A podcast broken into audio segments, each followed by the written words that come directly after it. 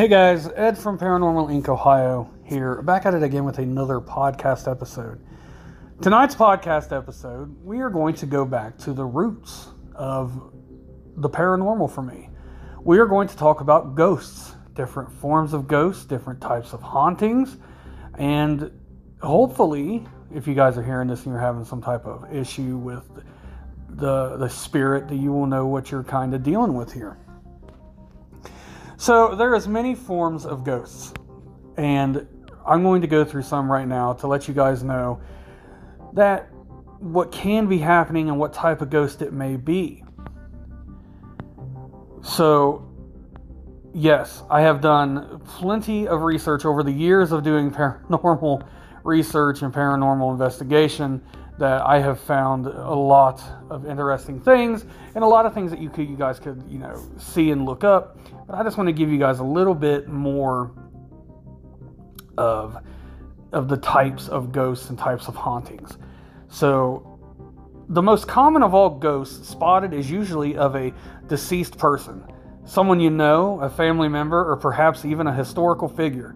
These ghosts can be friendly or not but often show themselves to others in a variety of ways. They can become visible, they can speak or make noises, touch you, or even emit an odor like perfume or cigar smoke, etc., etc., to let you know that they are there. Experts say that this type of ghost retains its former personality of when they were alive and can feel emotions, and often they are visiting you to confirm and comfort you or let you know something important. So if you happen to see a lost loved one, chances are they are there because they feel you want or need to see them. So we're going to go into ectoplasm or ectomist. Have you ever seen a mist or fog that almost looks like it's swirling? If so, you may be witnessing what paranormal investigators deem as an ectomist or ghostly mist. This vaporous cloud usually appears several feet off the ground and can move swiftly or simply stay still, almost like it's orbiting. These ghostly encounters have been captured on many videos and in photographs and can be white, gray, or even black. Although they can simply appear this way, linger then move away quickly. Sometimes ectoplasms appear before becoming a full bodied apparition. Many people have witnessed them outdoors in graveyards, battlefields, and historical sites. the next thing we're going to talk about, guys, is poltergeists. Perhaps one of the most popular terms most of us have heard when it comes to ghosts. The word poltergeist actually means noisy ghost because it is said to have the ability to move or knock things over, make noise, and manipulate the physical environment. While many of us had heard the term before, a poltergeist is actually one of the rarest forms of hauntings. And to many, the most terrifying loud knocking sounds, lights turning on and off, doors slamming, even fires breaking out mysteriously, have all been attributed to this type of spiritual disturbance. Another frightening aspect of the poltergeist is that the event usually starts out slowly and mildly, then begins to intensify. And while many times poltergeist activity is harmless and ends quickly, they have been known to actually become dangerous. Some experts explain it is as a mass form of energy that a living person is controlling unknowingly. Whatever the case may be, poltergeists have caught the attention of paranormal enthusiasts and experts, scientists, and many others who are just plain curious. I've said it before, guys. A poltergeist, your energy can manifest things. And if there's a lot of negative energy and a lot of stress, you can manifest that into something else. It will form into a poltergeist and therefore can turn into something even more dangerous that poltergeist energy can let in a demon and, and, and uh, something that's bad, a bad entity. Next up is orbs. Orbs are probably the most photographed type of anomaly. They appear as a transparent or translucent ball of light that is hovering over the ground. Many ghost hunters can be surprised to even see orbs inside their photographs at all. It is believed that orbs are the soul of a human or even an animal that has died and is traveling around from place one place to another. The circular shape they take on makes it easier for them to move around and is often the first state they appear in before they become a full-bodied apparition. If you're lucky enough to capture an orb on video, you'll be amazed by how fast they can move. In photographs, they are usually white but can be blue as well. I've also seen flashing orbs where it moves really slow and it's like a flashing light on off, on off. I've seen orbs go, stop, turn direction, and go the opposite direction. I've seen orbs go in people and come out of people. Guys, I, I am a big believer in orbs. I know a lot of paranormal investigators don't believe in orbs. Uh, a lot of I mean, there's some of the paranormal world that don't even believe in orbs. They think it's their dust particles or bugs. And yes, they can be. You know, 99% of the time, it can be explained away as dust or a bug. But bugs and dust, bugs move certain ways. You know when it's a bug, and you know when it's dust particles. But when these orbs come out and you know what you're seeing, it's just so hard to say that it's not. At least to me, it is. Now we're going to talk about funnel ghosts. Most often spotted in homes or old historical buildings, the funnel ghost or vo- vortex is frequently associated with a cold spot. They usually take on the shape of swirling tunnel, and most paranormal experts believe they are a loved one returning for a visit or even a former resident of a home, appearing as a wisp of light or a swirling spiral of light. They are often caught in photographs or videos. So now that I've given you guys a little bit of context of the different types of ghosts, I kind of want to go into something a little bit different now. I want to go into the types of hauntings that you can come across into. Um, I've talked about this briefly and in some podcasts. I've talked about it in my lives, but I really want to go in depth with it. That way, you guys can get a better understanding. So, the first type of haunting we're going to talk about is the residual haunting. Residual haunting activity can occur when something traumatic or stressful occurs, such as a murder or a rape. Negative energy is literally blasted into the atmosphere, causing the atmosphere to imprint or record the events, like a recording tape. It will play the events over and over again. The entities involved in this residual haunting activity are unaware of their surroundings. This is not an intelligent haunting. There is no interaction between you and the entity. Residual haunting activity can also be caused by positive energy blasted into the atmosphere. Many times you have heard ghost stories where people can hear the sounds of a party, they hear music, singing, dancing, laughter, and when they enter the room where they hear the party, there's no one there. Residual haunting activity can be the specters of living beings now that we talked about that, I want to go into. We just talked about poltergeist, so I'm kind of I want to go farther into the poltergeist activity. Poltergeist is a form of German word meaning noisy spirits, like I just said. Reports of the poltergeist date back to ancient Roman times. The activity that takes place will start off with knocks and bangs, furniture starting to move around by itself. Then the activity will become more intense, manifesting itself through voices and even the appearance of full body apparitions. Furniture may slide across the room and beds may shake. Many shows are based on this type of haunting because it tends to be the most terrifying and rarest type of haunting that occurs. Most of the time, in the case of a poltergeist, the haunting circles around a female in her teen years. Some of these cases seem to be caused by the female unknowingly controlling the energy around herself. Some cases happen around people that are stable and in the right mind space. This haunting is hard to classify due to certain situations. No two are ever really the same. Most of the time, you will find that one person in the house seems to be more affected by the haunting than anyone else. It may seem that most of the activity doesn't happen unless a certain person is present. Usually, the activity appears to stop when the person leaves the home. The majority of the time, poltergeists are experienced by several people, but again, they seem to center around one certain person. This person may be highly stressed as of late, or maybe this person has gone through some type of extreme emotional situation. If this is the case, see that the individual involved gets some medical care and soon afterwards the poltergeist will subside. When it is not the, the teenager that is manifesting activity, there are usually several spirits in the area.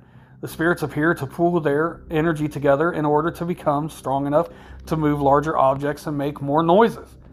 In order to remedy the situation, you need to find the root of their anger so that they can pass over and leave you in peace. In most poltergeist cases, they will disappear without any warning, just as they appeared. Certain times it may stop within a few days. Other times it may take years. You may never know the reason that it happened. Most people are just happy to see it go, and that's enough for them. By understanding why it was there in the first place, helps you to understand how to keep it from ever coming back again. Knowledge is the key to protecting yourself from a poltergeist. Like I said, guys, poltergeist activity, you can manifest that by using your own energy. Any, anybody's energy in the house can manifest a poltergeist activity. So now we're going to go into the darker sides of things. And I've talked about this a lot. I will always talk about this a lot. People need to be warned, they need to know what they're up against. And you need to know that it's very real. And if you don't believe in them, they believe in you. We're going to talk about demonic activity. Demons are entities that never had a mortal human form. Extraterrestrial. Why would people say that? I mean, I read in this one thing that they say it's extraterrestrial. They don't believe that the demons are actual demons, that they're aliens from another another place. But I don't believe that extraterrestrials are demons, but it is an actual thing that people say that aliens are demons.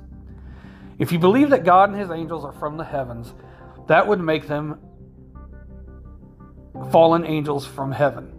If Satan and a third of the angels rebelled against God's kingdom, then Satan and a third of his angels that became demons are also fallen angels. That is why they never had mortal human form. Einstein said that E equals mc squared, energy can be converted into matter and matter into energy. Demons are pure energy entities. They are described in three different ways as angelic, a being of beauty that will manipulate the person to commit something that is sinful or out of the ordinary. Horrific.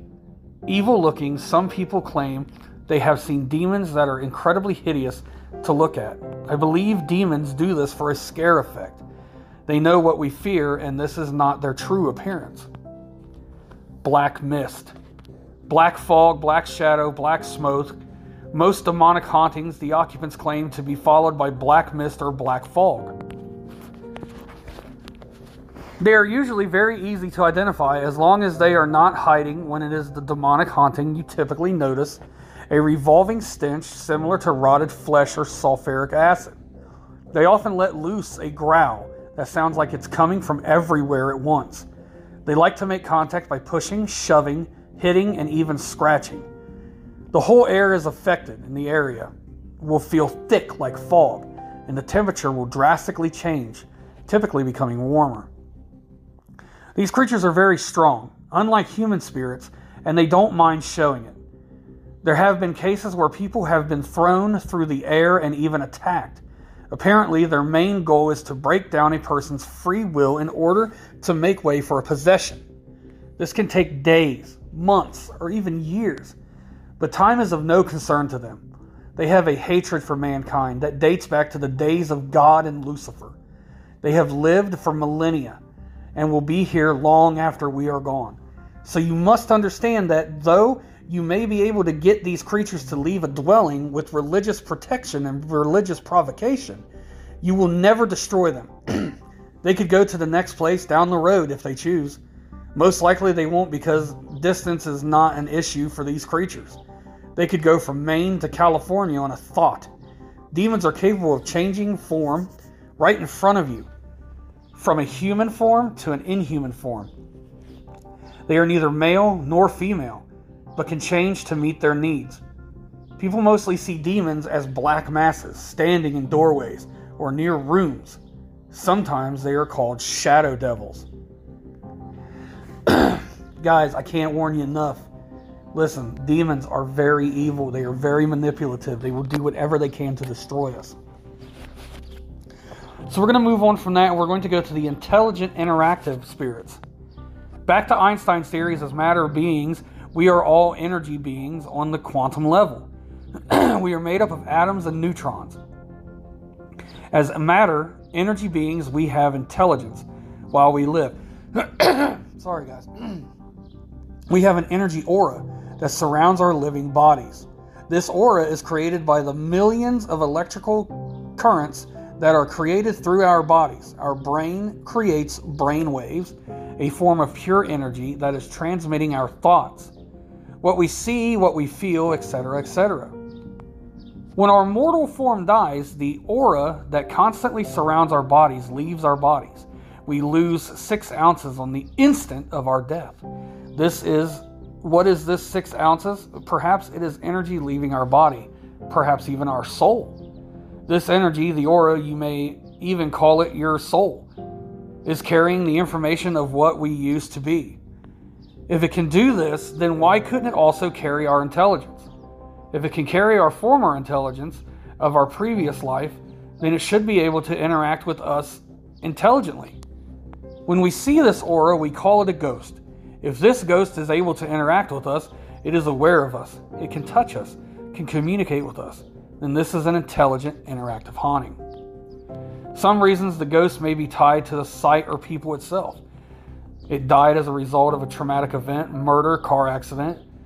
It may be here for due to unfinished business. The spirit may have died suddenly and not realized he or she is dead.